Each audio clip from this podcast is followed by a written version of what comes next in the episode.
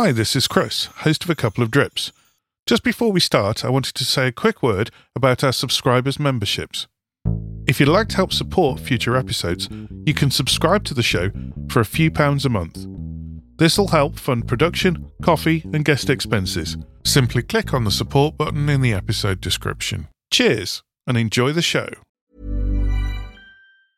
Hey, it's Ryan Reynolds, and I'm here with Keith, co star of my upcoming film, If, only in theaters, May 17th. Do you want to tell people the big news? All right, I'll do it. Sign up now and you'll get unlimited for $15 a month and six months of Paramount Plus Essential Plan on us. Mintmobile.com slash switch. Upfront payment of $45 equivalent to $15 per month. Unlimited over 40 gigabytes per month. Face lower speeds. Videos at 480p. Active Mint customers by 531.24 get six months of Paramount Plus Essential Plan. Auto renews after six months. Offer ends May 31st, 2024. Separate Paramount Plus registration required. Terms and conditions apply if rated PG.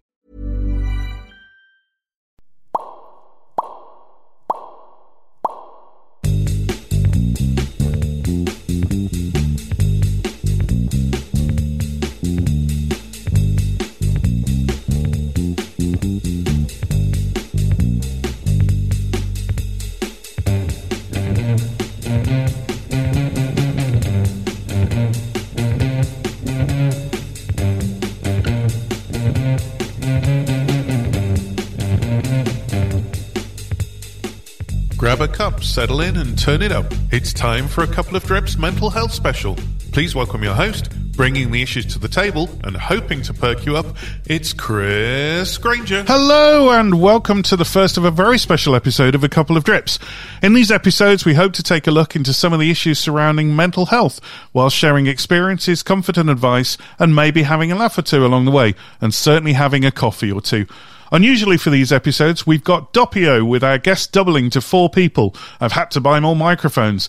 And today we'll run slightly differently in that each person will introduce themselves and get a chance to talk. But then we'll throw the topics open to the floor. Please will you join me in welcoming my guests, Michael Hayes, Lee Smith, and Martin Davies. Good afternoon. Hello! Good afternoon. How are you all? Not bad, not bad. Yeah, well, yeah, excellent. So I'll get you to introduce yourselves individually. I think we'll go around the table clockwise. So uh, I'll start off with you, Lee. Tell us who you are, where you're from, and what you do. So my name's Lee Smith. I'm from Weston-super-Mare in Sumney, Somerset, and I currently work as a senior software analyst for an IT company. Very nice. Thank you very much, Michael. Hello, my name's Mick. Uh, I live in Stoke-on-Trent, and amongst other things, I'm a freelance graphic designer. Fantastic. And Martin. Uh, hello, yeah, my name's uh, Martin Davies. I'm a probation service officer working for the National Probation Service here in Stoke-on-Trent. Very nice indeed. Okay, well, we've got the coffee here, so I think before the coffee goes cold, let's do coffee time. All together now. One, two, three, four. Coffee it's coffee time. It doesn't matter if it's your place or mine. Coffee they call the wine of America. It grows on the vine and it's better than tea.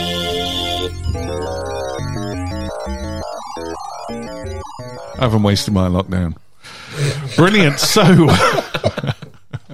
what are we drinking today, Lee? So today we're drinking Pact Coffee San Joaquin Petite with hints of dark chocolate and black cherry. Very nice. Let's have a try. What do we think?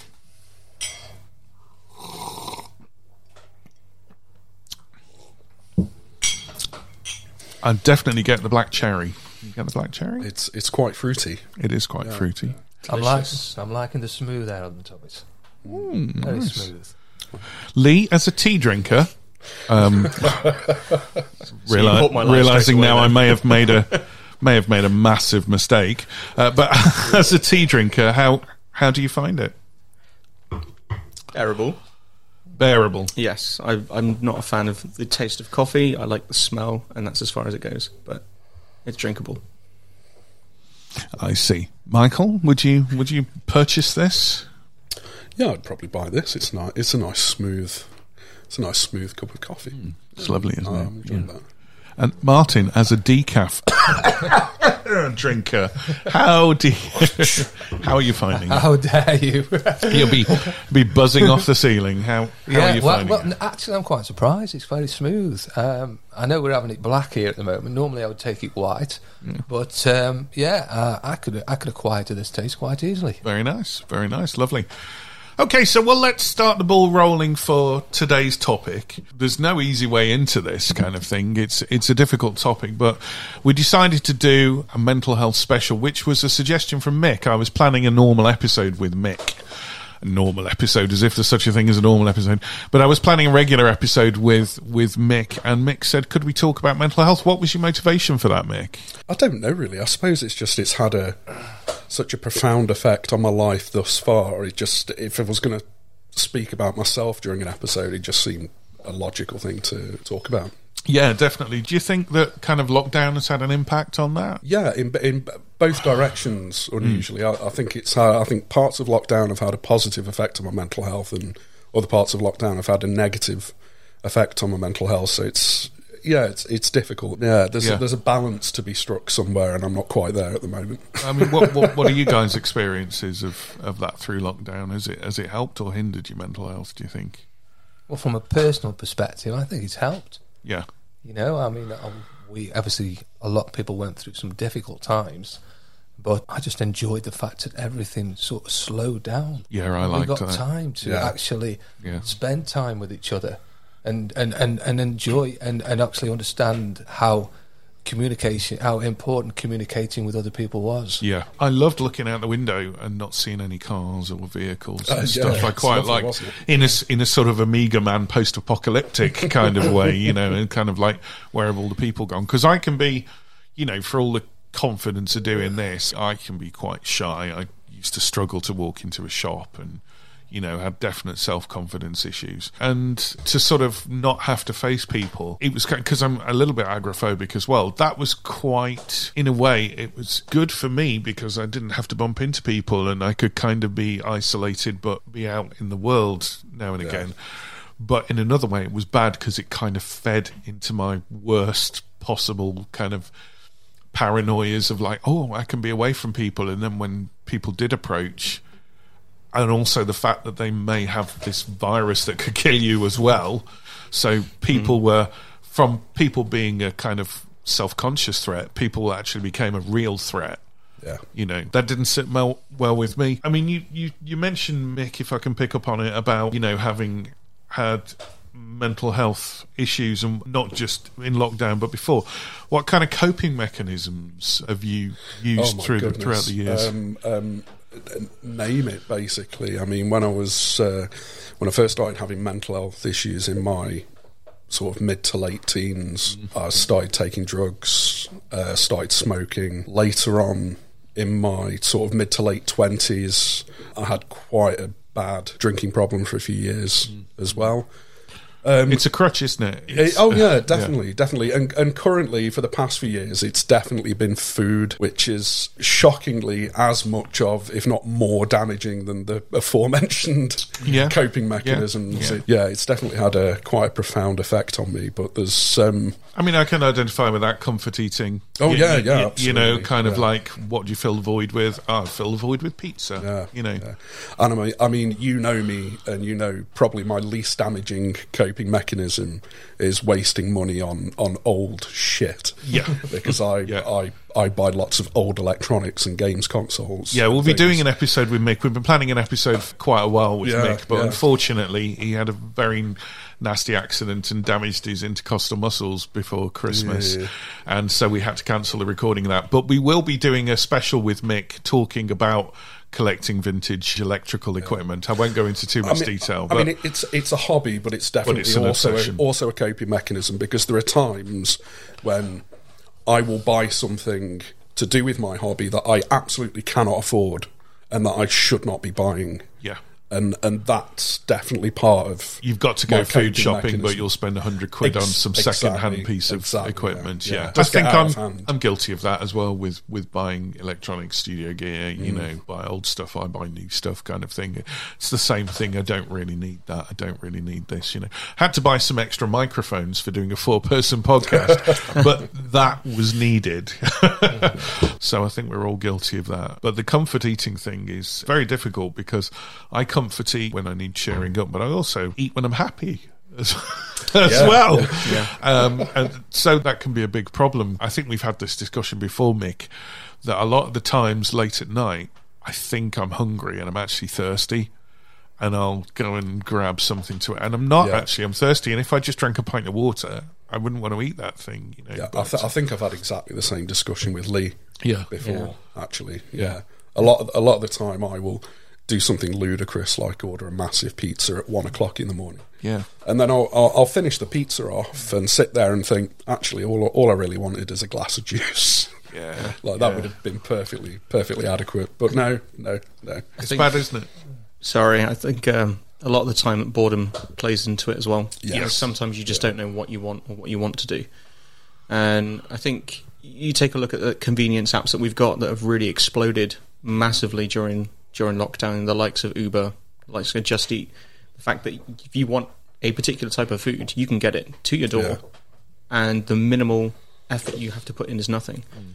Mate, I, I wish I could get the statistic for how many times during the last two years I've deleted and reinstalled Just Eat. it's just ridiculous. Yeah, yeah. I've recently discovered that uh, there's a rather nice multi house in Stafford. I'll, I'll give them a shout out. Might get a free meal. Multi Palace in Stafford, uh, and uh, they're on Just Eat and they deliver to here. And uh, yeah, that's dangerous. I've ordered about three times in two weeks. Yeah. So yeah, it is bad.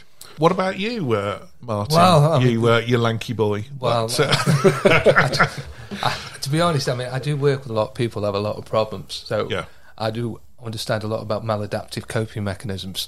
And so I've always tried to avoid it, but I can't avoid that box of chocolates, like you say, that box Yeah. of Maltesers Yeah. is my weakness. Absolutely. I cannot go to sleep. You can't just I- have I one. cannot You go to- can't have one. says, You've gotta- How can you eat a whole box? I can't go to sleep until that box is empty. Yeah, There's something yeah. I'm the same. I'll buy like a 400 gram chocolate bar, and I'll just have a strip. I'll just have a strip, and I'll put it away. And I might manage it for a day, and then the next day I'll have another strip, and I, I might manage it for two days. Day three, the rest of the bar is going in one session bec- because You, you know, that there's a way that, that someone will behave that your brain just can't process properly. Like you can't understand or, or reconcile why they behave like that. Yeah. that's me and people that can only have one biscuit out of a packet.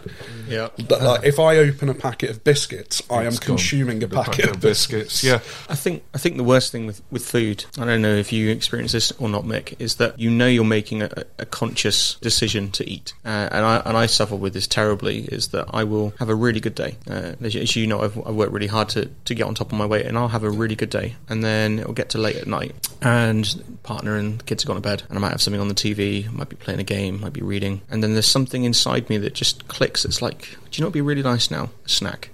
Yeah. But then you go and look for a snack, and then you can't find what you want, and then five minutes later you've You've ordered a ordered kebab, Something. yeah. It's not. But the thing is, is that it's not just ordering one thing because you look at it and go, oh well, that's seven quid for that item, but you need to order fifteen quid before they'll deliver. Oh, yeah. So then you end up adding more on, right?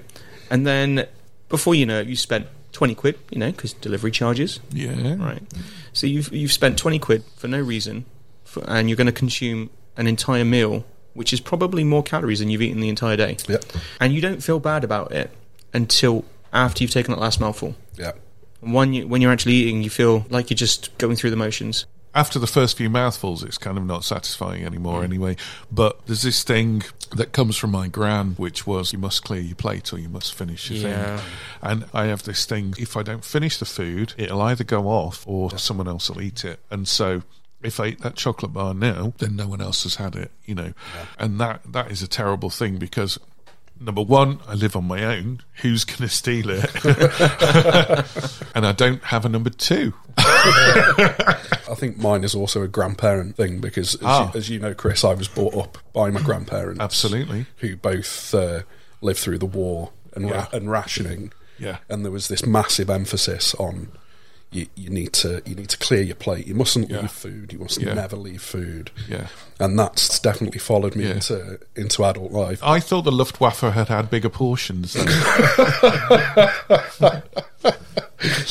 not not those grandparents. Oh, sorry. Mick has Austrian relatives for anyone listening. Uh, but no, it's it's definitely. I mean, uh, just the other day, I went out for a meal. I took my mother out for a meal. She she only ate about half of her food. I I finished mine and I just cleared the rest of her plate. Yeah. Yeah. I just I just I, I could not stand. It's this ultimate food fear waste. of It's- waste, isn't it? And Yeah, it comes from my bizarre. gran. And I don't know how this was a threat. I have no idea how this was a threat. But she would say, if you don't eat it now, you'll have it for leftovers tomorrow. Well, I love leftovers now. How was that ever a threat? Yeah. There's nothing better than yesterday's pizza or, you know, a bit of. Like for my lunch yesterday was a bit of cold curry from the night before, you know, with a bit of coconut rice. I can't recall the last time I had leftovers. No, well, that's the problem, isn't it? It is. That is that's I, exactly well, the I'm, problem. I'm trying to be on a diet at the moment, and so I actually forced myself to leave a bit of the curry the Mm. night before. But yeah, it's a long, slow I mean, process. of, of course, what I'm, what I'm sure everyone realizes anyway is that what all this ties into is that we're chasing short highs. Yeah. You know, a lot of mental health seems to go in the same sort of way as drug addiction, in that you're chasing a short high yeah, to make yourself feel better, and th- that's what it's all about. That's that's what a lot what a lot of the eating's about. That's what a lot of me buying things I shouldn't buy are about. You Yeah. know, I want that little short high like Christmas Day when the parcel comes through my door and I get to open it up and take all the packaging out mm. and Yeah. look at this new thing that I've bought. And it is just Yeah. it's just chasing those Yeah. tiny little happy moments. you I know. mean, we even had to start the recording again because I had an Amazon delivery.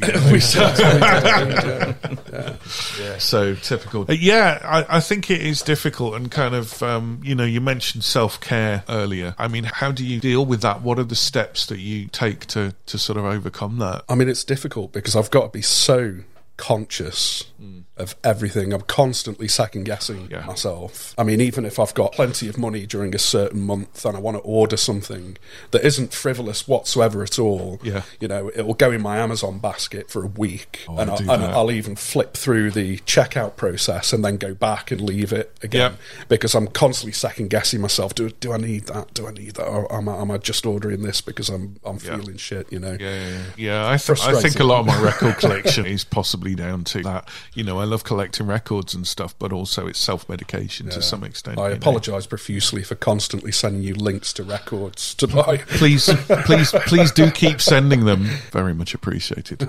Yeah, but you you did also recently give me a copy of Muppets Christmas Carol, for which I'm very grateful because you had two copies of it as well. so I did. Lovely, lovely Zavi sent me two copies. So uh, Thank you, Zavi. I don't think they'll be sponsoring us. okay, so Lee, I'll move on to you for a little while. Tell us a little bit about your work. Is quite proactive with mental health, isn't it? Yeah, so I, I work for a company uh, called Civica. Shout out to Civica. Again, not sponsoring this recording.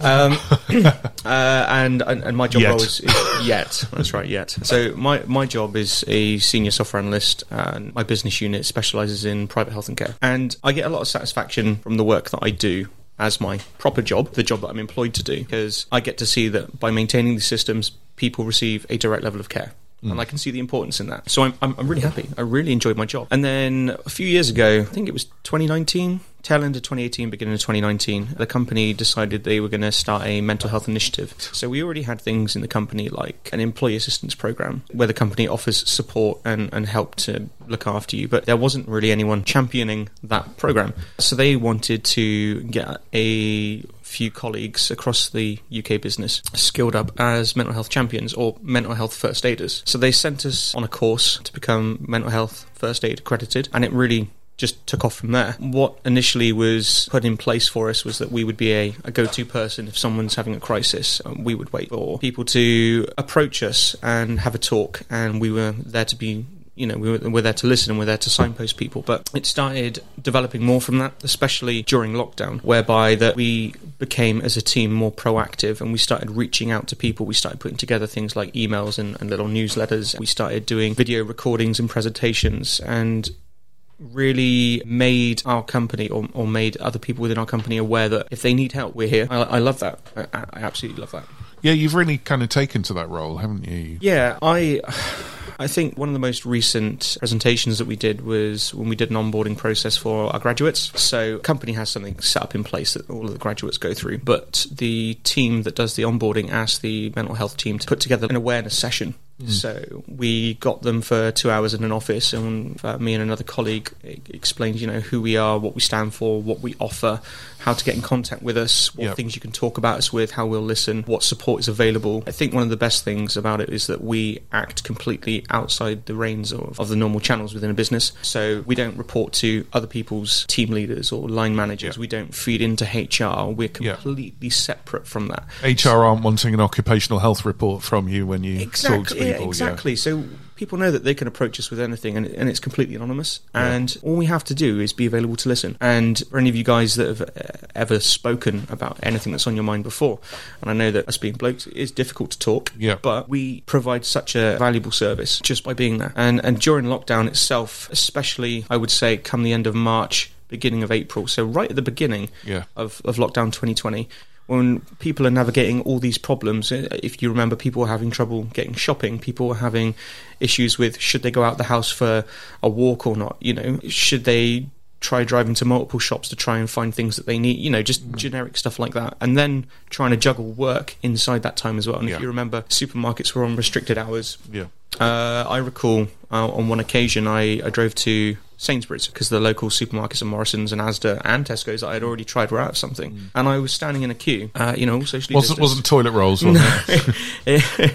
that was part of the shopping list, yeah. And I had to call my manager and I said, look, you know, I've been in this queue for an hour. I've still not reached the front door. Wow. I I, st- I need to go and get shopping. Yeah. Because you know we got we got nothing in. Yeah. Um. And it was I think it was then he, he replied, you know, it's fine. Take your time. Yeah. Everyone's suffering. That's really good. Yeah. And that's, was the kind of line manager boss you need, Oh, isn't yeah, it? definitely. You don't want someone going, oh, you know, I'm going to be counting every minute, and if you take too long, then you need to stay on at the end of the day. And it was none I of that. I think we've was- all had bosses like that. yeah, Yeah. yeah, we have in the past, but So, how does the mental health support work through lockdown? Because obviously you're working from home more now. Mm-hmm. If another member of the team wants to contact you, is it instituted through email? Is it done through Teams calls? What? what? Yeah, exactly that. So I, in in the past, when we were in the office, people would catch me in the kitchen, drop a note at my desk, uh, you know, bump into you. It's how it works, but. Uh, through lockdown, people would drop me through messages through things like Skype or Teams, or they'd send me an email, and we would set up a call from there. A lot of people were very conscious of their privacy, Yeah. and they wouldn't want to discuss anything in a written format. So Sure. it'd be a case of I want to have a talk about something. Can you put something on a calendar for a call? And we would use our own devices to do a, a one-off phone call, withholding numbers, you know, for security, but just so we can have those conversations with people. Excellent. So, Martin, you you deal with mental health at work, don't you? I mean, we won't go into too many specifics of your job, but I mean, what kind of things come down, and has it changed over lockdown at all? I mean, we, I do deal with a lot of difficulties with the mental health in my professional, but in my personal uh, life as well, I've dealt with a lot of uh, Yeah, mental yeah. health issues. I think I've dealt with them all my life. Always been on a sort of journey of self-discovery, to be honest. Yeah. and I think I've come through it in lots of ways in a positive way, and I've always looked for positive outlooks. So, Yeah. um, I mean, on a personal basis, like I say, lockdown wasn't too bad for me, but I did go through quite a difficult time in other areas with work as well. And I've always looked for good outlays for that. Yeah. And one of the things I came across, um, as you know, Chris, I've always been involved in music. Yeah, I mean, we yeah. met. We met through- through live music. You invited me to do some That's with a right, busking yeah, competition, and um, so yeah, that's how we sort of got got to got together, got to know each other. So I've always been interested in music, and I've always been interested in singing. But choirs haven't got the best voice for obviously for be a singer. But you can always hide away in a choir, so I thought that's the best place Yeah, to be. that's nice. And um, so I, I have been involved in lots of choirs because I was going through a difficult time. Right about 2018, 19, one of my neighbours sort of noticed, you know, I could do with a bit of support. And he invited me to come along to what's called the uh, Upman Sing Choir, which is basically a group of men trying to support each other through mental health.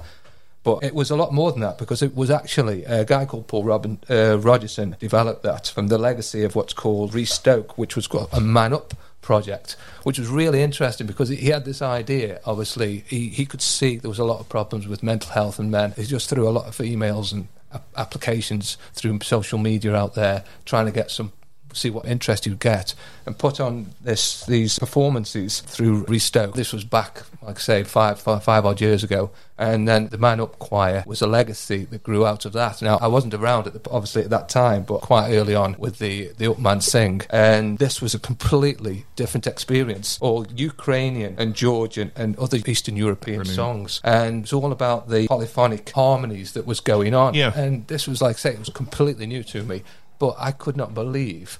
How amazing experience it was! You know, an amazing bunch of lads uh, Yeah. from all walks of life, really interesting people we get to meet, and obviously we're very supportive, and it's sort of overcoming this barrier about what masculinity is all about, and and like I say, being a supportive element for each other. But on, on the backside of that, we've done some amazing performances. Yeah. And we started some songs together, and we did the big where all the choirs get together in 2019 at the Vicky Hall. Fantastic. And the feedback from that was amazing. Then we went on to do the suicide prevention conference at uh, Bettic 365. All right. That was really, again, really interesting. Obviously, we're doing a lot of talk about the support of, of choirs around mental health and the uh, Staffordshire Business Awards at Keele University, which was really interesting because Yeah. I'm sure they didn't know what to expect. Yes, yeah, we didn't know what to expect. And sort of, we just came on the stage, we gave this performance. Was that Keele Hall? Was it? Yeah, it was the the business. I'm not sure which building. It, uh, Oh, right, I okay. recollect, but it was Yeah. one of the, the, the nice buildings. yeah. yeah. I mean, the food was amazing. Oh, it, was, it was all the business boards. And uh, what was what I can, what I can say was when we actually did our set. The presenter of the night was Anita Rani. You know, Yeah. people are not sure that was the her from the, the lady from Country Files, but she came on stage and she was standing right next to me. And she turned round to me as she was like introducing and the next people that were coming on. She just turned around and says, "That was absolutely brilliant." And Yeah. obviously that made us feel that way. Well, personally, Yeah. it was it came to me because I was right behind her, and I thought that felt absolutely wonderful. I always think a kind of a creative outlet, whether it's drawing or painting or singing or producing a podcast or whatever, you know, it's important to have a creative outlet. And obviously, when you get kind of praise like that, but I think a lot of us are guilty of trying to do that on social media. You know, we post about how fabulous our life is, even if it isn't. In the hope Oh, that everyone course, will go, oh, you're so lucky, oh, but that's brilliant, you know. uh, I mean, it, w- one thing I've I've tried over the years to impress on my son, especially when he got sort of past ten years old, I've always tried to impress on him that people's social media lives are not reflective Yeah. for the large part of their their actual lives and what's going on. Yeah, definitely. I mean, I, I know people personally where if you were to look at their social media profiles, you would think they have the most marvelous, rich, cultured life ever, and that they're jetting off on holidays all the time and, and things like that. But the reality is very Oh, yeah. different. I- Yeah. I, think nowadays it's really important to emphasise that, especially to teenagers, Hmm. because obviously there's a, a whole raft of mental health issues you could get into. Yeah, there and the, surrounding the bit you see on social media. media is such a small part of their lives. Yeah, of course. There's a lot of kids that think that that's what they have to aspire to. You know, that's what their actual, genuine, real life needs to be like. That's that's not it. That's not how it works. Definitely, It's an unattainable, unattainable standard, isn't it? Yeah, absolutely, Completely yeah. unattainable. Yeah. Like, I, I find that you know what it's like. You'll be browsing Facebook or Instagram, Twitter, any social media platform, and you'll come across a family picture, and you'll think, "Oh, yeah, that looks really nice." Don't they all look like they're having a nice time? They all look like they're having fun. And Yeah. I got three boys with my partner, and they are, as much as I love them, an absolute nightmare. and trying to trying to get a perfect looking family picture is mm-hmm. impossible. And you think realistically think how much time and effort it takes to get everyone all smiling and looking in the same direction and you know big grins on their face nice body language Yeah. It's- yeah. you never see all the effort that goes into it and Yeah. you just see the end result and then when you see the end result people think oh their life must be perfect Yeah.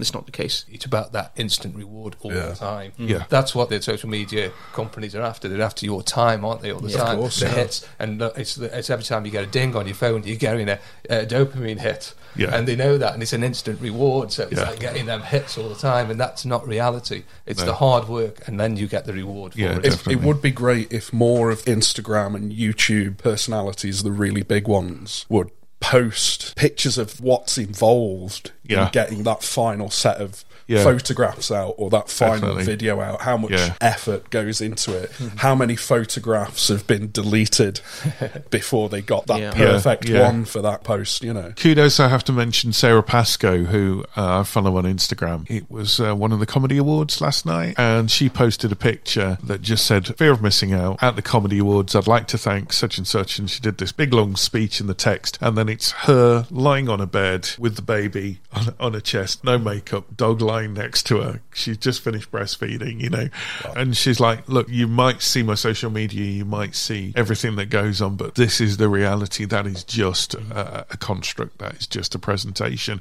You know, I have days where I look like this, like the rest of you. You know, I have things to do around the house. I always think when they do that, and you see, particularly with celebrities, where you see their life isn't perfect, and they have days where they look like a pile of shit and don't want to leave the house. You know, I, I think that's really important as well. I mean, you mentioned man up, Martin, uh, or up men. I mean, that suggests kind of ideas of masculinity. Do you think there is a, an issue around kind of, I'll use that expression, man up, pull your socks up, you know, pull yourself together? Do you think there is a danger with men of not asking for help, not speaking out about mental health? That's where it comes from. The man up. That's what you told as a child. Yeah. I mean, we're looking at some statistics here. There's uh, about 70% of men are homeless, 96% of men are prisoners, and 76% uh, of men commit suicide against women. The rates are much higher in men, and you look at why that is. Yeah. You know what I mean? And it's about conditioning, social conditioning. Right. Um, and what the perception of masculinity is. If you Yeah. think about, if you define masculinity, what you could define it as is what are real men? Who are real men? Real Yeah. men.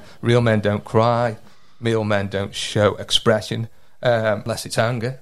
You know what I mean? They, they show anger a lot. Yeah. Real men don't show empathy. Real men show strength and retaliation. Real men need to be tough. Real men cannot be like a woman. You know, all these Yeah. traits are something that we're brought up to believe and are no longer really existent in this Yeah. society today. Yeah. And we're Yeah. trying to change that attitude of masculinity where we need to be able to talk about things. I mean, instead of putting the walls around us and the barriers and the belief that we can do everything, we can, that we because we're all DIYers, all men are DIYers. Yeah. You know, we, we grow up thinking we can do it, you know what I mean? And, but we can't. We're not no, all, I can't. I just if you'd like if you'd like me to come round and remove some of the plaster from your walls, then just ask me to do some DIY. I think now as well, a kind of the idea of women who are high up in business as well is very much based on the male image. So whenever you see, like in movies or whatever, you see a woman who's in charge of a corporation, she's always like a ball breaker. You know, she's always a really hard, and it's that idea that they have to be more male than male. You know, the idea that they have to be uber masculine, you know, and the only way that you could possibly succeed in business is to be ruthless. We watch things on the TV like Dragon's Den or The Apprentice. You have to say, I'm fired. You have to be mm-hmm. superior, or you have to say, I'm out. There's no negotiation. There's no kind of two way thing. It's like, I've got the power, you haven't. Therefore, I'm strong, you are weak. Goodbye, kind of thing. You know? Yeah, I Well- that, that's definitely tying into the whole toxic masculinity thing, isn't Yeah, it? Because I mean, that's where power suits came from, Yes. is, is, isn't it? Yeah, It was, you yeah. know, it was it was to convey that sort of same vibe. Definitely. So- Definitely. So yeah, so women have developed obviously to survive in, in, in our current times. They are represented as strong, independent characters. You Yeah. know, they've got these good, good Adapted, jobs. yeah. But man is still the stoic aggressor, and he's Mm-hmm. he hasn't changed, and he he hasn't got them skills that the women obviously are born with as they grow up. What they play with as children. Yeah. I mean, I look at the stories. Think of a story saying the twelve-year-old boy, his mother dies. What do you say to him? You know, grow up. I remember when. I mean, this always brings it. to... I mean, when Harry and the, the princes, when Diana? Diana, yeah, when Diana passed away, I watched them marching through the crowds without shedding a tear. That's not normal. That's No, not it's normal That's at all. not normal to grow. Yeah. Yeah, to- It's also not setting a great example for other men that you, you can't show emotion, you know. No, I mean when um, I was at my grandmother's bedside when she was dying of cervical cancer, and I was there with my uncle Tony. Now my, my uncle Tony's um, he was ex-military and he was very much your atypical man's man. He was you know the stereotype sort of thing. Stiff upper lip. and it took him so much to cry. Sat there at his mum's deathbed It, you could s- visibly see him fighting Yeah. like tooth and nail against Yeah. just crying. Yeah. Yeah. and yeah. it it was heartbreaking. It made me cry more. Yeah, yeah. watching him try not to cry. It's, You mm. know, I Yeah. just wanted to, you know, slap him round the face. Yeah. just just f- Yeah. fucking cry. yeah, you know, yeah. just Intro, when my mum died last year, a similar thing with my dad. He would cry, but he would apologise for crying. I'm sorry, I'm, I'm crying. I'm sorry. Yeah. D- Why are you apologising? you know, you've just lost your wife of 50 years. It's a perfectly rational Of course thing to is, do. yeah, yeah. You know, don't apologise for that. You know, it's um, It's weird. I was I was thinking about this um, the other day when after me and you spoke about the podcast, and there was there was a period, you know, during the the late eighties and the first half of the nineties, where if you watch a lot of the films and TV shows of the era, there was a lot of pushing this sensitive male character. It was almost as if we went in the right direction for a while and then did a complete 180 and went back the wrong way. It's it's like we're sort of back at 1970s levels of, of toxic masculinity, and it. Uh, Yeah. I, I don't get why that happened. I was um, I was I was watching Sleepless in Seattle, Great film. um, a few days ago, and I started to go through all these different films and TV shows in my head from the similar era, and I thought, well, no, they were really pushing like the sensitive, mm-hmm. caring Yeah. man who's in touch with his emotions and Yeah. his femininity and everything. Yeah. And it's like there was this little pocket for a few years where Yeah. it, where it was okay and it wasn't frowned upon, and Yeah. you know, women were. You do you know, think that's anything to do with who's in power at the time? Hmm. Well, maybe so, maybe so, but but no, it is kind of we we did a 180 and went back the wrong way. It feels like I think we're kind of just just heading on the right track, and then something went horribly wrong. So you've put on your show notes here, Mick, the daily grind. I mean, when you hear daily grind, you immediately think job, but it's not necessarily job related. I, w- I was talking about it's the process of getting through a day without losing your shit basically you know there's a lot of things that take uh, as i said previously when i was on about second guessing myself all the time there's a lot of mundane things during a person's day that someone who's got ongoing mental health issues finds considerably more difficult to just navigate through the normal course of a day. And that can be simple things like loading a dishwasher, putting your clothes into wash, or extending to your own personal health and hygiene and things. Yeah. And again, it, it does extend on to in, your employment, your work, and everything. But it's just, it's just how much more. it's difficult to explain to someone how much more difficult it is getting through each day when you've got ongoing mental health issues. It's a fight. You're fighting with yourself. Yeah, I think that's the best way I can I can really explain it. You you're in a fist fight with yourself basically. Yeah. A lot of the time to just get simple mundane things done. Millions of people have lost weight with personalized plans from Noom, like Evan, who can't stand salads and still lost 50 pounds. Salads, generally, for most people, are the easy button, right? For me, that wasn't an option. I never really was a salad guy. That's just not who I am. But Noom worked for me. Get your personalized plan today at Noom.com. Real Noom user compensated to provide their story. In four weeks, the typical Noom user can expect to lose one to two pounds per week. Individual results may vary. Ever catch yourself eating the same flavorless dinner three days in a row? Dreaming of something better? Well, HelloFresh is your guilt-free dream come true, baby. It's me, Keke Palmer. Let's wake up those taste buds with hot, juicy pecan-crusted chicken or garlic butter shrimp scampi. Mm. Hello Fresh. Stop dreaming of all the delicious possibilities and dig in at HelloFresh.com. Let's get this dinner party started.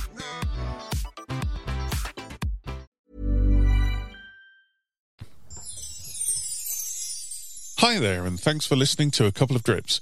If you like what you hear and would like to help support future episodes, then you can help by buying us a coffee.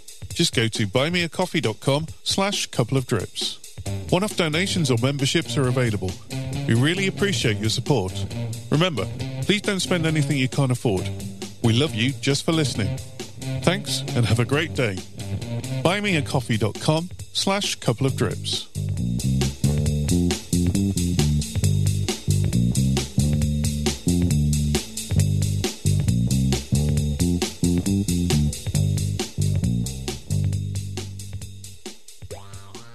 Lee, I'm just looking at your show notes, and uh, I'm looking at Martin. So we'll go through some of the topics. Um, stress container, Lee. What what is that? So, something that I learnt about in the last couple of years and, and maybe in the last year became really relevant to myself. And that's just how much stress impacts you and how either negatively or positively that you can deal with it. So, I think we're all in agreement here that us just being together today and having a conversation about mental health is a good thing. Yeah. And I think hopefully we can all agree that giving other people the opportunity to talk again is a, is a good thing. But when you don't talk about your issues, when you don't have that opportunity to offload, you start getting bogged down with, well, in this particular case, stress. So you think to yourself that you are having a difficult time in your life and try and think that you are carrying a backpack and you might have a disagreement with a colleague at work. You might have a unexpected bill come through the post. You might get a flat tire. You might go to the shop and there was a particular item you really wanted to purchase and it just happens to be out of stock. You may have to give some bad news to someone. You may receive some bad news. You may not feel safe when you're walking down the street. You may be in a particularly stressful environment or a toxic environment, uh, and all these things add to your level of stress. Yeah. And it gets to a certain point where you, you can't take it anymore. You will keep having things layered into your backpack, so you just keep getting full up, and there's there's no real outlet for you. You'll get to a moment in time where things will start overspilling, falling out, Yeah. Kind of like your stress container is breaking.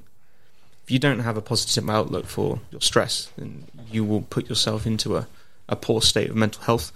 And I, I think it's it's really important for people to know that taking the opportunity to discuss whatever's going on in your life, whether it may seem relevant or not, makes a, a big difference to your positive mental well-being. Yeah, that's a really good way of thinking about things. Yeah. Martin, you your notes say the four agreements.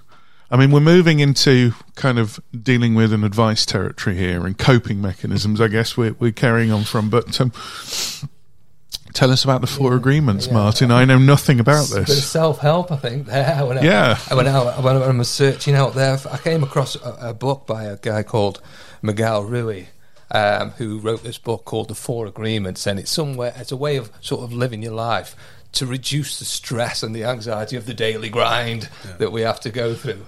Obviously, just to give you a snapshot of that, basically the four agreements are agreement number one is don't take things personally. Agreement number two, always do your best. Agreement number three, be impeccable with your word. And agreement number four, don't make assumptions. And we do this mm. every day, all day long. Yeah. And I've, I've obviously conditioned myself now not to do this. Yeah. And it has made my life much, much easier. When somebody, I walk into work and somebody makes a snide comment about me or some, a joke, mm. I don't take it personally. Yeah. I don't make assumptions of why they're doing it. I'm not thinking, oh, he doesn't like me or they don't like me. I'm thinking, it's, yeah, okay, that's what they want to do today. You know, fair enough. I admire you for some- I admire you for being able to do that because I I always like oh I always take it personally if someone makes a a joke about me or whatever you know and it's it's just banter isn't it you It know is. it, but yeah It is, and and and like I say, it's not easy. I mean, the, one of the biggest examples I always big eh, is, is road rage. Yeah.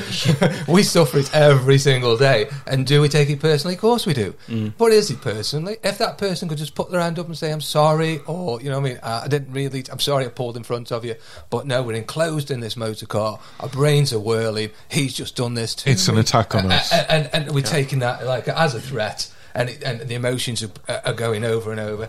Now I just sit back. You know what I mean? I've, I'm I, I don't know his age as much as anything, to be honest, but uh, I don't go where uh, I'm reacting reacting to it like I did when I was in my twenties, Yeah. Chase, chasing them for miles, flashing the headlights, Yeah, banging the horn, Yeah. um, yeah. So now it's just just tell myself. I mean, it's. I think I, I, I- I'm a strong believer in self talk. I Right. think that is a really powerful tool. Yeah. And it's like it's just conditioning yourself, telling yourself, you know, that, that this isn't a personal scenario. You know what I mean? Everybody makes mistakes. I mean, I read something about called the paradigm shift. I don't know if you've ever come across that. No. And paradigm shift is it's, it's about um, if you knew what was going on in their life, would you have still reacted in the same way? Right, So somebody yeah, might uh. to do something to you or react in the same way, but for all you know, they could have a, a, a, a, they could be autistic, for instance. Yeah. you know what I mean, and have a quirk that you know what I mean, a trait that would make them act in a certain way. You know what I mean? You could take that personally. You know what I mean? It's like we this happens all throughout life, and it's just like I think it's just like They could be going through grief, or they could be going through. Exactly. There could be anything that's going through the mind. Somebody could. I mean, if you imagine how you would react if you just found, say, for instance, something that's really shocked you or and, and, and traumatized you. Yeah. You know, you, you, you're in you're in heightened state of anxiety. Yeah. You know, you're going to react completely different. Yeah. It's icing on the cake scenario. Yeah. Mm. Yeah. You know what I mean? It doesn't take a lot for it to get a reaction. We don't know what's going on in other people's lives. Yeah. And I think Yeah. we have to step back and think about that sometimes. Yeah. Um, and, and, and like I say, using these agreements gives us time to process the, these situations, and that's what I tend to like. I think personally, it's really helped me in my life. Yeah, which which leads us on to another thing you mentioned, which was fight, flight, freeze.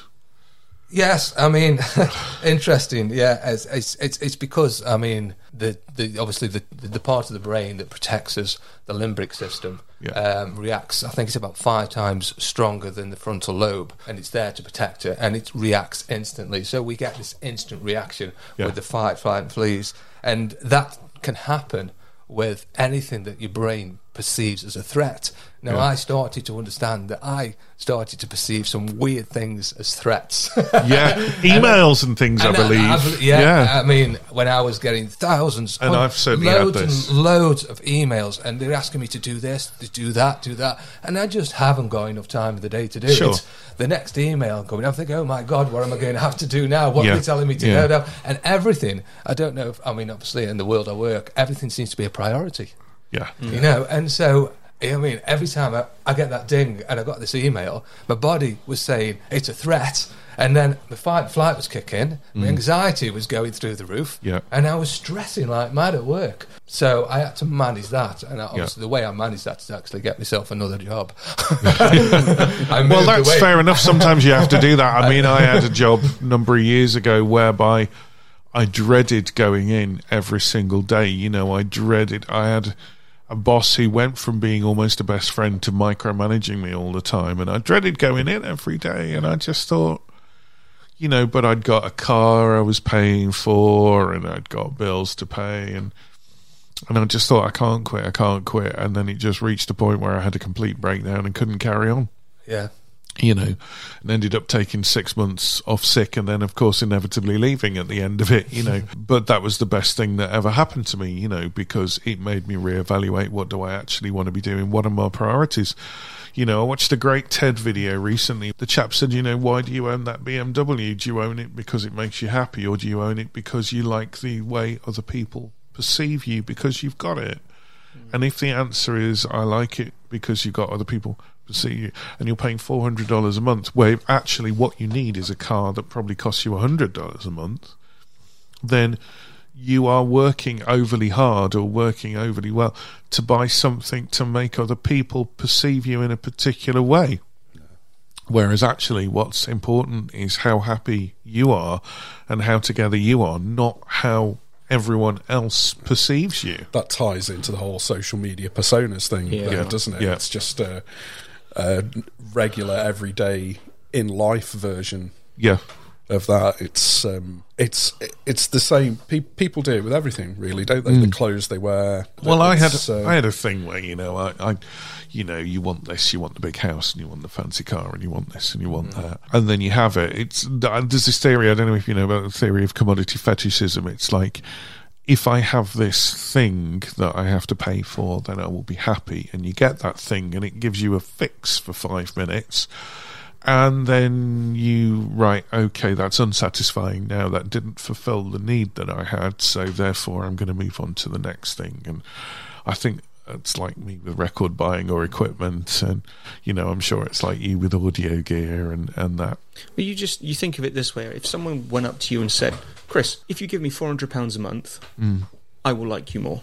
Yeah, that's what we do at That's the it. end of the day. That- yeah. that is it. Now, now I would I would love to have a big shiny BMW, but there is no way that I would I, I could even contemplate parting with that kind of money each month just to get people to think, oh wow, he's got a really nice car, therefore Yeah. he must be really important. He must be a really good person. It's just outrageous. But if you break it down to if you exchange this amount of hours worked, which equates to this amount Yeah. of money, then you can show people that you're better than them or Yeah. you're on the same level as them. Yeah. That's what it equates Yeah. to. I've reached a point now where I don't work full time. Mm. And I remember my nan saying to me, Well, why don't you get a full time job? And I remember thinking, Why? I, I don't need more money than I need to live on and to buy a few nice things that I like, but I could work 70 hour week quite happily and earn a lot more money, but I wouldn't have time to enjoy it and I'd be miserable and I'd be stressed and I wouldn't enjoy life. I work part time now. I make enough to live on and enough to put a little bit aside and to buy some nice things like if a new console comes out, I can get that, or if a new game comes out, I can get that, or if Mick sends me more records that are on offer. And of course, they're all limited editions, so we have to have them. We have to beat the other person to have them, don't we? Of course. You, you know that this is a this is an audio podcast and we can't see air quotes, Chris. Yeah, sorry, I'm doing bunny ears all over the place. I'll put I'll put a photo in the description of me Yeah, doing yeah. bunny ears. Um, but yeah, so all these things come to say, oh, if you have this, you'll be better. If you have this, you'll be happier. But I work part time, and I earn enough to pay the bills, enough to feed me, enough to go on holidays and do do that. And past that, yes, I could work harder and I could earn more, but I wouldn't enjoy it. And I'd be on holiday, and I've done this before in jobs. I'd be on holiday, not enjoying the holiday hmm. because I was worrying about going back to work. Yeah. Because hmm. I was in a job that I hated, working with people who thought the only way to work was to do more hours and more hours and more hours. You know, you're getting paid for 40 hours a week, but you do 50 because you're really dedicated to the job. And I'm in on weekends and I'm in on school holidays because I'm really dedicated to the job. And you think, you're an idiot because you can do the job in less hours, and what you're doing is you're giving your time away for free.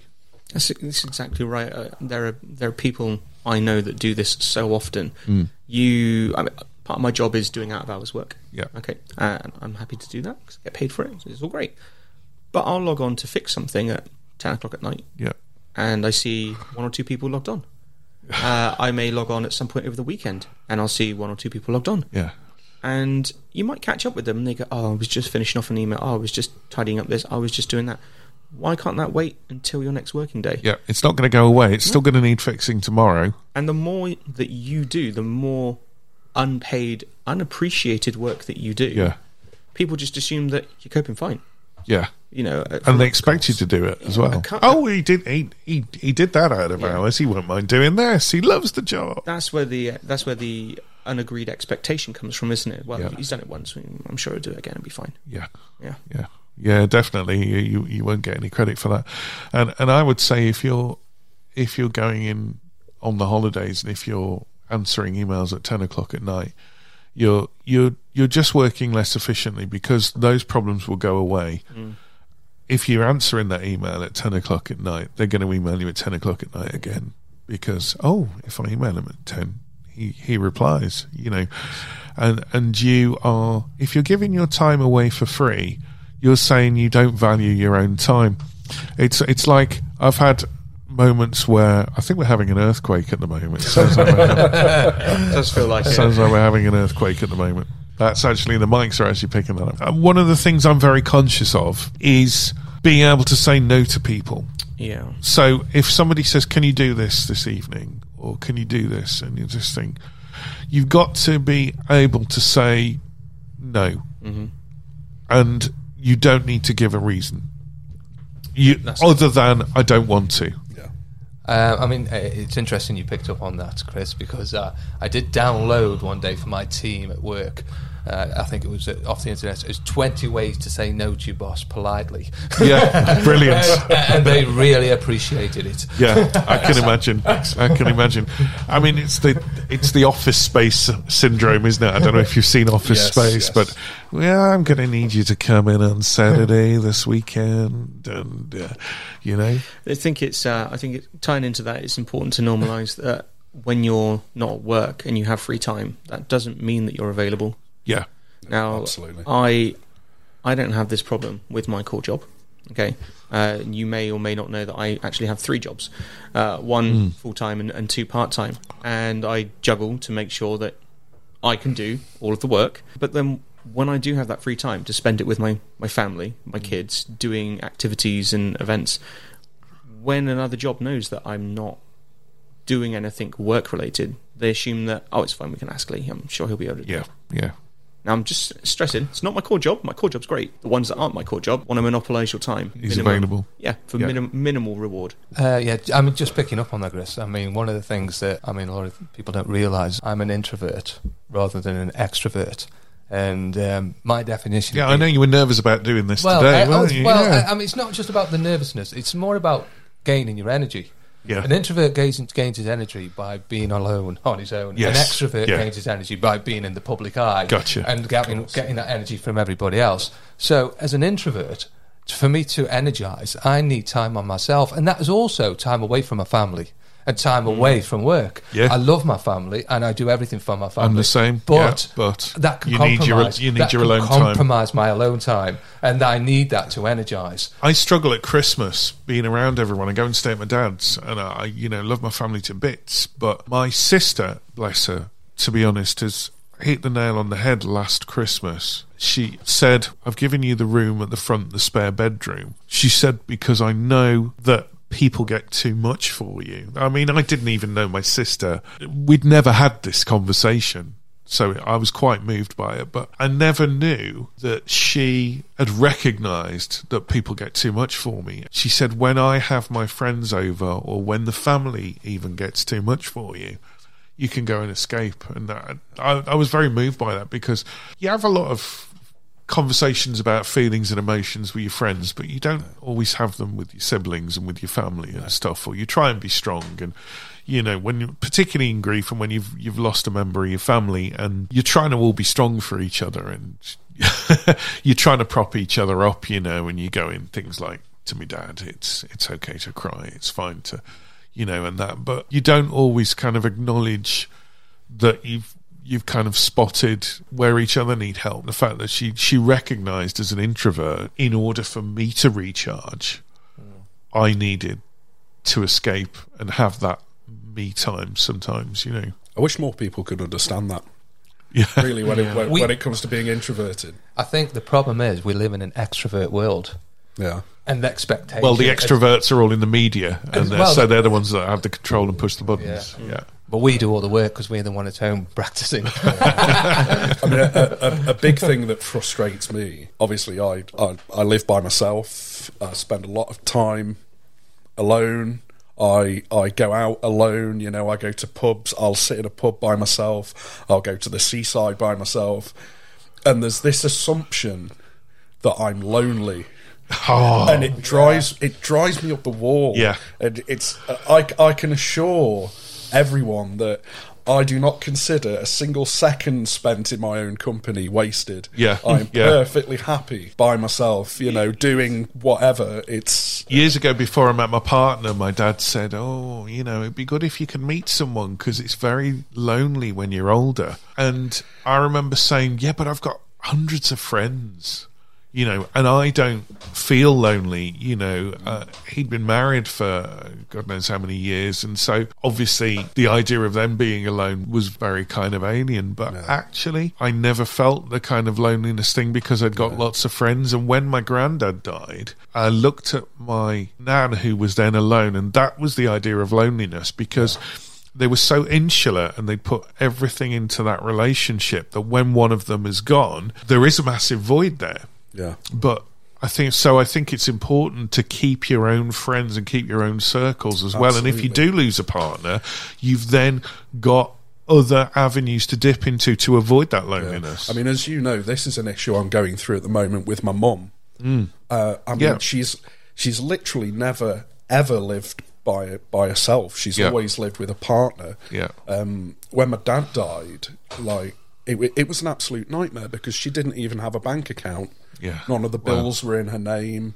He just took care of everything. There's this thing now where she's got to learn, like a teenager leaving home for the first time. Yeah. You know, she's got to kind of learn to to be by herself and accept that, you know, you don't need someone around all the time, and it's it's a Yeah. really tough learning curve. I think it's a big her. adjustment as well that day where you first wake up and you feel like there's something worth getting out of bed for. That Mm. that can be quite a while coming. and Yeah, it's yeah. not an immediate No, adjustment, is it? not. You know. No.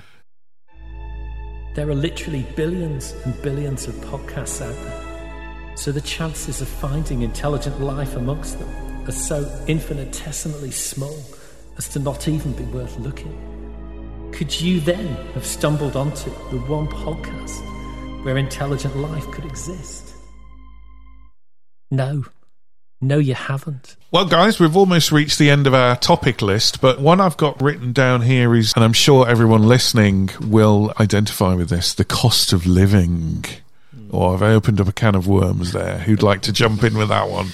I'll start if that's okay, guys. go for it. Everything's so bloody expensive. Right? It is. Thank you very much. You're listening to a couple of drips. It is uh, An extra drip. Everything is everything is is so expensive, and I don't, I don't know. I don't want to say that wages aren't keeping up with things like inflation, but when people are being hit with a seventy pound a month energy price rise, just on things like gas and electric alone, right? Nothing else in their life changing. We're not even talking about fuel or the cost of food. Just to keep the heat and the light on in your house becomes sixty to seventy pounds a month more expensive overnight, right? What the hell is going on with that? Yeah. I mean, that that's not right. That is not fair at all. And you think to yourself, oh, perhaps I can find other ways to to cover the cost of that. Perhaps I can maybe get another job. Perhaps I can cut back on something else.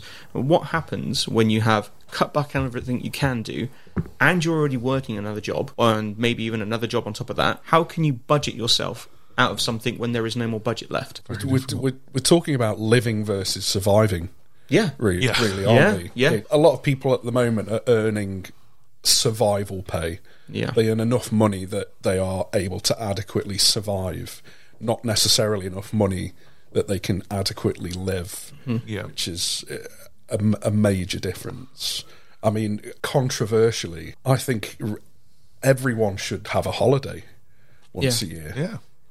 Yeah. Like, because I, I think getting away and going on holiday is so good for your mental health. It's so essential. I think every, everyone should be able to take one, and people should be able to afford one. You should be. And not having a holiday obviously has a major impact on your mental health. Yeah, abs- mm. absolutely. You're not taking this nice, lengthy break from your own life. Um, but I, I just wanted to touch on you were saying before about how you sort of prioritise what you spend money on and, and Yeah. things, Chris. Going back to, as I said before, I was raised by my grandparents. Mm. Now, when I was younger, there was always this assumption that my uh, by other people that my grandparents were incredibly wealthy, which they weren't, verging on middle middle class perhaps, but we they weren't particularly wealthy at all. What they did do and what they kind of instilled with me is they prioritized happiness over wealth and every penny of their money was spent on holidays and presents Yeah. and nice things to make memories and make us happy. They never owned their own house, although they both easily af- could have afforded to if they'd have saved the money up. Um, we never had a new car, even though the money was there that they could have bought a new car because the money was there for, for other things. We we used to have three holidays a year Yeah.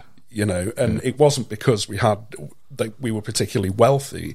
It was because they'd prioritized what they were going to spend their money on. You know, they wanted to make happy memories and do as much as they possibly could with the money instead of having it tied up in paying for a house or Yeah. repayments on a Yeah. car or anything like that. You know, it was all it was all about doing things and being Yeah. happy and having amazing Christmases and birthdays. Mm. I mean, I, I used to have the most incredible birthday parties. And, and things. I was I was massively lucky. I was massively lucky growing up. Yeah. Um, I never wanted for Yeah. For anything. Yeah. Really, I always had. Uh, again, I always, I always had like the latest games consoles and things. And again, there was this assumption that I was a rich kid. That my grandparents must be massively wealthy, Yeah. and it was just what they prioritised to spend Yeah. their money on. I mean, I, I, I watched a thing recently where someone on Instagram said, you know, well, you have to prioritize investing in property because anything else after that is is uh, anything else before that is frivolous. It's that hard to get on the property ladder now. You could spend your whole life trying to trying to get to that point, and you could be dead tomorrow. Yeah. and I think I'm not condoning kind of frivolous spending, but I'm saying you know enjoy your life, enjoy what you've got, because if you own your own house, the government is going to take it off you to pay for your care anyway. Whereas if you rent your house, well, they'll use the taxes you've paid all your life to pay for your care.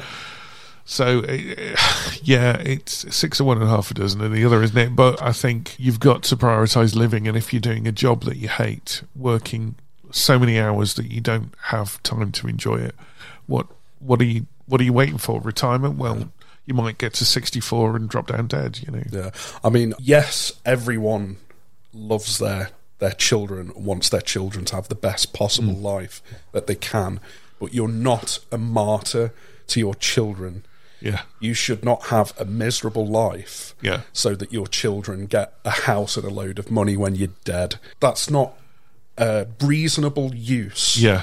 of your life Yeah. as a human being. Yeah, Lee. Yeah. Um, so, so with what you're saying, Mick, about you know experiences and and how planning how the money is spent, that's that's exactly what me and me and Kirsty do for for our kids. Not saying that we have excessive amount of money, by no means do we at all. It's prioritizing memories and creating memories and doing things like day trips, trips to the beach, Absolutely, going for yeah. walks in the wood, uh, taking them, or, you know, sa- saving up the money so we can take them to a theme park for a day, as, as opposed to buying them a toy or spending money that they can literally take into a shop and buy something that they'll forget about two seconds later that's not going to last them. What our goal is is for them to grow up and say, "Do you remember when mum and dad took us on holiday? Do you remember when we went to the beach this time and we had this experience? Do you remember when we went there for the first yeah. time? Do you?" And that that's what's important because that's what they're going to remember. Yeah. You know, if I if I bought them. I don't know. I'm using a complete out there example. Let's say they all wanted a mobile phone. My kids are too young for mobile phones, but they all wanted a mobile phone, and I went out and bought them the latest iPhone. Right? That would ruin me Yeah. right? And in two years' time, they'd want the next most expensive one, or maybe even in twelve months' time. You know, and that's that. They're not going to remember that. They're not going to remember. You know, in 2022 they had an iPhone. They're going to remember in 2022 we went to the beach and we did this, you know, really nice walk, and then we had a really nice lunch together, and then Mummy got attacked by a seagull. That's that's what they'll remember when they grow up. I mean, aside from a few of the really big ones, I can barely name any Christmas presents I had Yeah. as, as a child up, Yeah. up until you know sixteen. Yeah, it's the memories there's that a, stay there's with a you. handful, but I, Yeah. I can barely remember any. Yeah. I mean, I, I would say slightly opposite to you, to you, Mick. I mean, as a child, I grew up. Um, I really can't remember uh, any any instance where I did actually anything with my father. Um, strange relationship there, but he, uh, we did we had, we did nothing together, and I think I've gone the other way now. And with my I think you have, I, yeah, I, yeah. I do as as much as I can with it, and, and we value every all that time. And uh, I mean, I'd like to say holidays. I find really important. Yeah, but um, holidays don't have to be expensive. No, No, You not know, at not um, all. I I was lucky enough. Um, um, about 2000, about just just before. Well, ironically, um, I went out to buy a baby monitor about 15 years ago, and I came back with a little caravan. and we still have that little caravan. And the most the holidays. These Aldi deals are The getting ho- crazy. they are brilliant. Don't ask me why, but and it was to be honest, it was one of the best investments I ever made because I tell you what, that some middle aisle's getting bigger, isn't it? cheap holidays. I mean, it's getting more expensive now. Yeah. I must admit. Yeah. But and, and, and, and relatively to going abroad, which everybody goes. It's a lovely little caravan as well. I've seen we- it parked on your. We, we, we, we, I'll say the the mem- I'm not going to say the memories, and some of them have been uh, uh, funny, good, bad. I remember we we've had illness. We've been in hundred mile an hour winds, mm. Yeah. but we've made lots of friends. Yeah. Yeah. And we've Yeah. and it's the community on the on the campsite that we go now, and we, it's like we've made we've got friends that we meet up every year. Yeah. we we all help each other out. We need the beach. We go surf. Everybody's into surfing. I get to play on a surfboard because they bring surfboards. Yeah. and um, yeah, it's just it's just uh, the memories of them times are are so precious. That's what it's all about. Yeah. all It's about weird. I mean, my, my son's 15 now, but his his memories of holidays and days away and things always seem to be focused on the little cheap adventures we went on. Like, he's got very vague memories of the big holidays that we went on, but like little trips away and like day trips somewhere, they seem to be sort of really ingrained. Like you can remember all the details about them and everything. There just seems to be something that uh, I think sometimes if you're away somewhere for a couple of weeks, Yeah. it starts to become a bit mundane, and your brain Yeah. doesn't really prioritize storing the memories away mm. as in as much detail. you Yeah. know. And kids do value that, you know. I mean, there's a lot of speak about, oh, you know, kids just want the most expensive thing, or they want this, or they, or they, they want that. But actually, giving them your time is probably the most valuable Oh, thing that you can yeah. do. You know? it is. Guys, I have to say, it's been an absolute pleasure talking with you. Is there any other issues before we wrap up that any of you want to talk about? Anything that's popped up that in your head? I'll just chop this bit out if there isn't. What I would like to say, Chris, is yeah, I was was feeling a little bit anxious about this. It's slightly outside my comfort zone, Yeah. obviously for the first time, but thoroughly enjoyed it. Brilliant. It's been brilliant. It's been great. Well, I hope you'll come on a, a solo episode and talk about your songwriting and when we recorded together. It's been a pleasure. I'd like to thank all of you, Martin Davies, Michael Hayes, and Lee Smith. Thank you very much for joining me. Thank you for listening, folks. Apologise if the acoustics are slightly different to normal, but due to the fact that my studio normally being a box room, we're actually recording in the kitchen today. And I think there's been some work going on at the garage below, so there's been a few odd creaks and rumbles, but it's been an absolute pleasure having you guys here. Really good fun. And thanks for listening to a couple of drips, an extra drip mental health special. And don't forget to tune into the next one that we'll be doing, which I'm not quite sure when it will be recorded or going out, but it'll be the next episode after this, where we're having three ladies on who are mental health professionals who will be talking about their experiences of dealing with people, particularly over lockdown. So thanks a lot, guys. It's been a pleasure. Thanks, thanks for thanks for being here, and thanks everyone for listening. And uh, we'll see you again soon.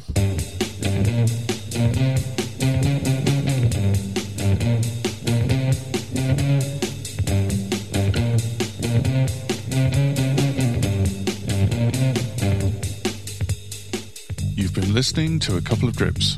The show was conceived and presented by Chris Granger and is a Cup the Mic production.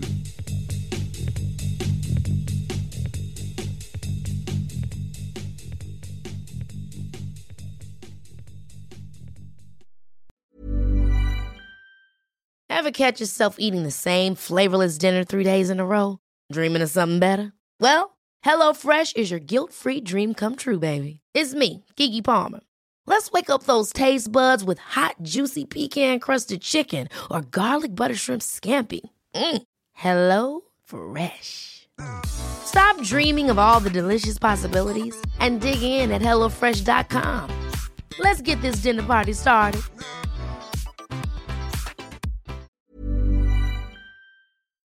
Hi, Chris here. Thanks for listening. If you'd like to support the production of future episodes, then subscriptions are available. Simply click on the support button in the episode description. See you next time.